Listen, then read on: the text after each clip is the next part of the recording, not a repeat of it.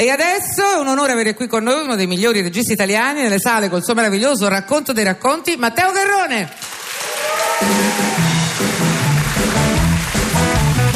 Benvenuto. Assai serena, Matteo Garrone. Eh, bravo! Senti, a bellezza. Il pubblico che ti ama, anche il pubblico da casa starà applaudendo ma non si sente, però tu immaginalo. Intanto benvenuto. Grazie, grazie. Senti, so che tu non sei uno da interviste, no? Però ti ringrazio. Come vedi, sono...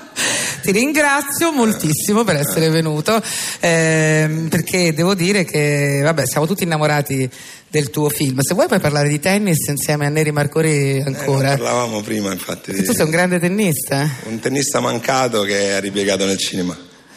Meno male, diremmo noi. Noi pubblico siamo contenti, perché già ho capito che ti voleva mettere in mezzo in un torneo, perché Neri è malato, sai. Abbiamo giocato una volta a calcio contro. Lui Come- gioca con i cantanti. Eh, ma gioca male, vero? No, no, no, no, gioca Eh, bene.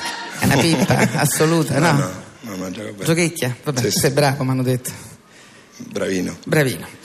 Senti, eh, vabbè, importante, tornati con eh, Moretti e Sorrentino da Cana, hai detto a testa alta, abbiamo intervistato anche Sorrentino, viva la faccia, per noi avete già vinto, come hai detto tu giustamente te, una lotteria, i premi sono una lotteria, l'importante è che eravate in concorso e noi siamo stati Sì. molto orgogliosi. Sì, sì, sì, no. Con un film che devo dire eh, ha affascinato moltissimo.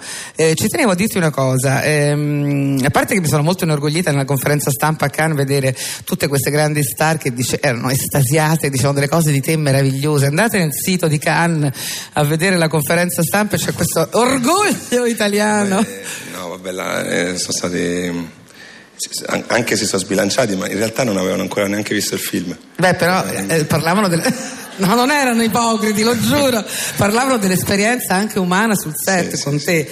E c'è una cosa che ti volevo chiedere, siccome mi sono parlata, sai, il, cinema è bello perché uno discute Mm. con altre persone che hanno visto il tuo film, e c'è una cosa mh, che ho trovato abbastanza concordi tutti nel dire eh, questo è un film che è un'esperienza emotiva. Ti piace questa definizione? Sì, sì. Eh, Ho detto una scemenza. No, no, affatto, no, l'avrei detto io, anzi, forse, no, no, eh, no, pensavo dicevi sono tutti concordi col fatto che mi piace mettermi nei guai. Quello Che sicuro. che fare un film così è stata un'avventura abbastanza... Tosta, no? Sì, sì, sì. Comunque sì, diciamo che è un film che cerca di, così, di far, di far vivere un'esperienza emotiva e, e- bisogna vederlo co- con una grande libertà, lasciarsi andare, lasciarsi portare. Eh, sai, le fiabe lavorano sugli archetipi e quindi in qualche modo lavoro anche sull'inconscio.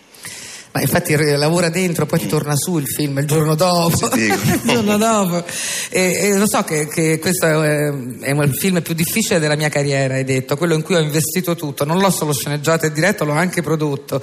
Ed è stata un'impresa acrobatica mantenere alta la qualità, affrontando con un po' di incoscienza il genere fantasy, che in Italia effettivamente non c'è una tradizione. Sì. Ma come Poi in realtà- ti è venuto?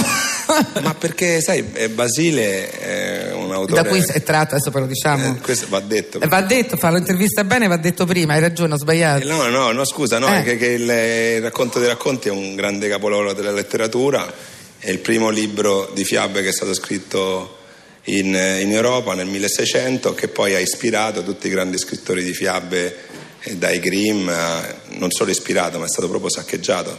Diciamo Eh, la verità. Grimm, Andersen, eh, i Grimm anche abbastanza dichiaratamente, perché poi quando il racconto dei racconti è uscito in Germania, la prefazione al libro era dei fratelli Grimm, quindi l'hanno proprio dichiarato il loro amore per Basile. È come quando si campionano adesso i pezzi nei- dei rapper. eh? Eh? come adesso i rapper campionano i pezzi, le canzoni. Sì, Dicono: sì, no, no, sì. io l'ho copiato, l'ho preso. E, quindi, insomma, ingiustamente conosciuto da pochi e mi, e mi sembrava così ricco di potenzialità, di personaggi meravigliosi, di immagini, ho detto, strano che nessuno l'abbia fatto prima e mi sono... Adesso hai capito perché?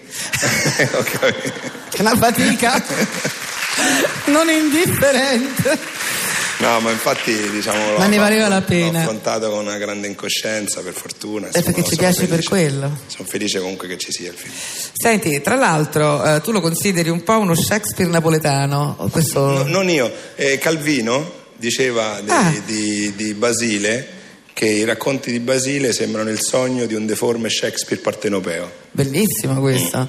Ma io ho notato una cosa, allora il film, eh, per chi ancora non l'avesse visto, deve andarlo a vedere, sono tre eh, storie scelte tra le tante da Garrone e dai suoi sceneggiatori, sono tre storie fantastiche eh, dove... Ci sono delle storie dove le donne sono molto protagoniste, mi è molto colpito, è un film sì. molto femminile. Sì, le protagoniste sono tre favole Sono tre, tre- tre donne in tre diverse età.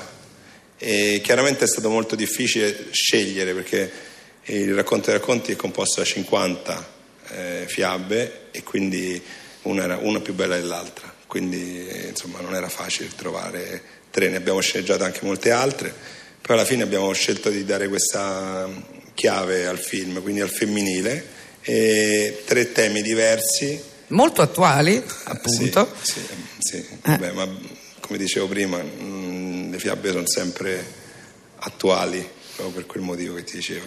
C'è una ragazza, una, una giovane principessa che eh, vuole, inse- vuole inseguire il suo destino e non quello che invece il padre eh, gli ha preparato. Il padre è un personaggio meraviglioso che è più affezionato a una pulce che alla figlia e devo dire come, attualissimo perché potrebbe essere uno smartphone oppure cioè, comunque è distratto nei confronti della figlia e non dico come va a finire, però questa pulce è un, un essere meraviglioso nel film perché è talmente innamorato di questa pulce che gli dà da mangiare che diventa enorme, ci sono degli effetti speciali.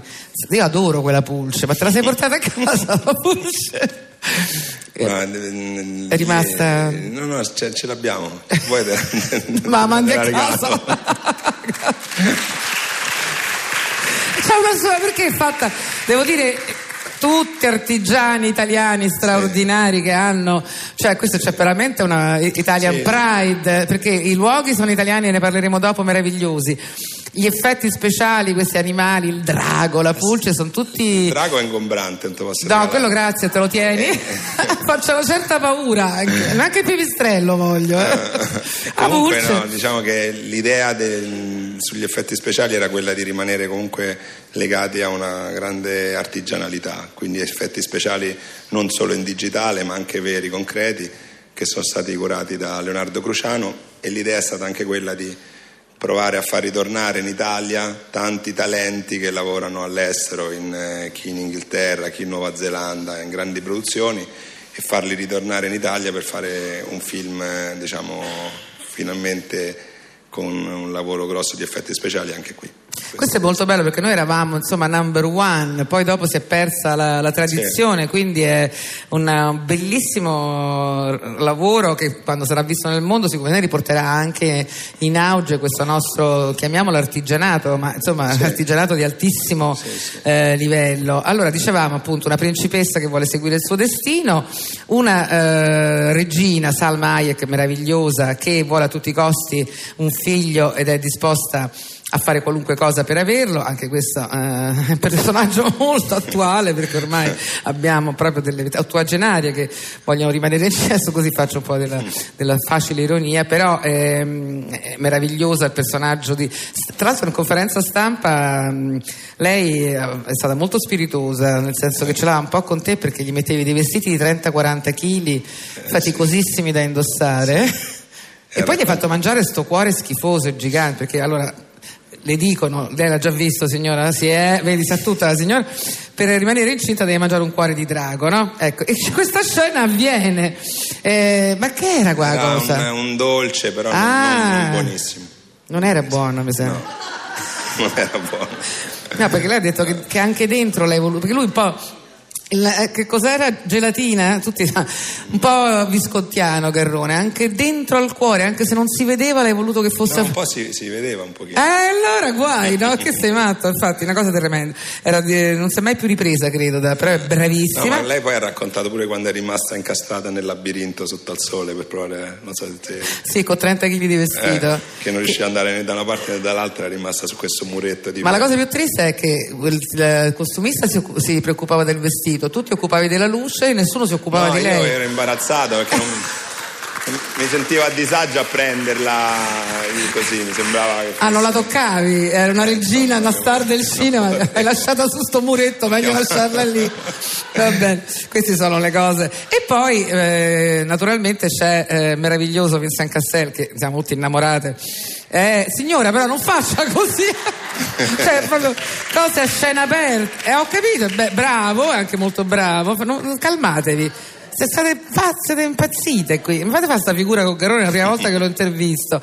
E, ehm, che eh, anche lì c'è un'ossessione nel, in questa favola molto moderna dell'eterna eh, giovinezza, perché in qualche modo ci sono due sorelle tenerissime che pur di. Due vecchiette, sì due vecchiette che pur di capito così essere amate dal principe che ascolta una, una voce meravigliosa e pensa che sono una donna stupenda fanno di tutto per tornare giovani. quel, quello è uno dei racconti anche più comici e più, anche, anche, quello più attuale perché c'è queste, queste due vecchiette una delle due che fingendo di essere una giovane comincia a farsi tirare a fare una sorta di chirurgia estetica artigianale con la sorella. Del 600, del 600, 600. Un lifting, eh, cioè Basile già nel 600 parlava di chirurgia estetica e di lifting.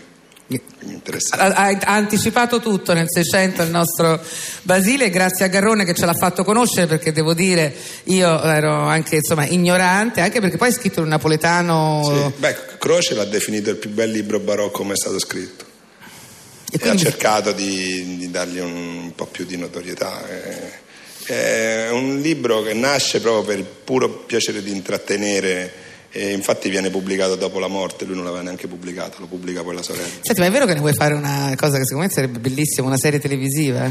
Ma in realtà sarebbe la cosa più naturale, perché ci sono 50 racconti e ora vediamo, insomma, vediamo come, come andrà anche nel mondo il film e se ci sarà... La possibilità è una bellissima... Sì, sì idea. Senti un'altra cosa, volevo chiedere, ma eh, i luoghi, tra l'altro ti dovrebbero dare la medaglia il turismo italiano, no? Te l'hanno data? Beh, i luoghi, i luoghi, sai, i luoghi è stato un lavoro che ha fatto Gennaro Aquino, il location manager, di, durato otto mesi, perché non era, non era facile trovare dei luoghi che fossero ancora comunque integri, perché poi molto spesso i castelli che abbiamo stupendi dentro vengono completamente ri... devastati. Sì, perché magari fanno matrimoni, fanno... esatto. e quindi non è stato semplice.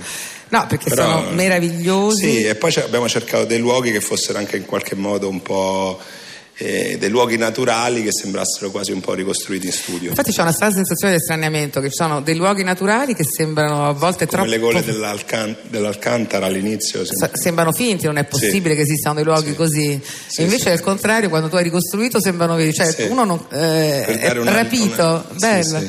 Eh, anche perché no, non avremmo avuto i mezzi per poter ricostruire tutto, quindi per dare anche così un, un certo equilibrio da un punto di vista figurativo. Secondo me sarà importante anche questo all'estero, verranno tutti a girare ancora in Italia perché... Ma, ma finalmente, cioè, diciamo che questa volta ho, parato, ho, pagato il mio debito dopo Comorra, che mi dicevano tutti, ah, hai, hai, danneggiato il paese nel mondo, non verrà più nessuno. Stavolta...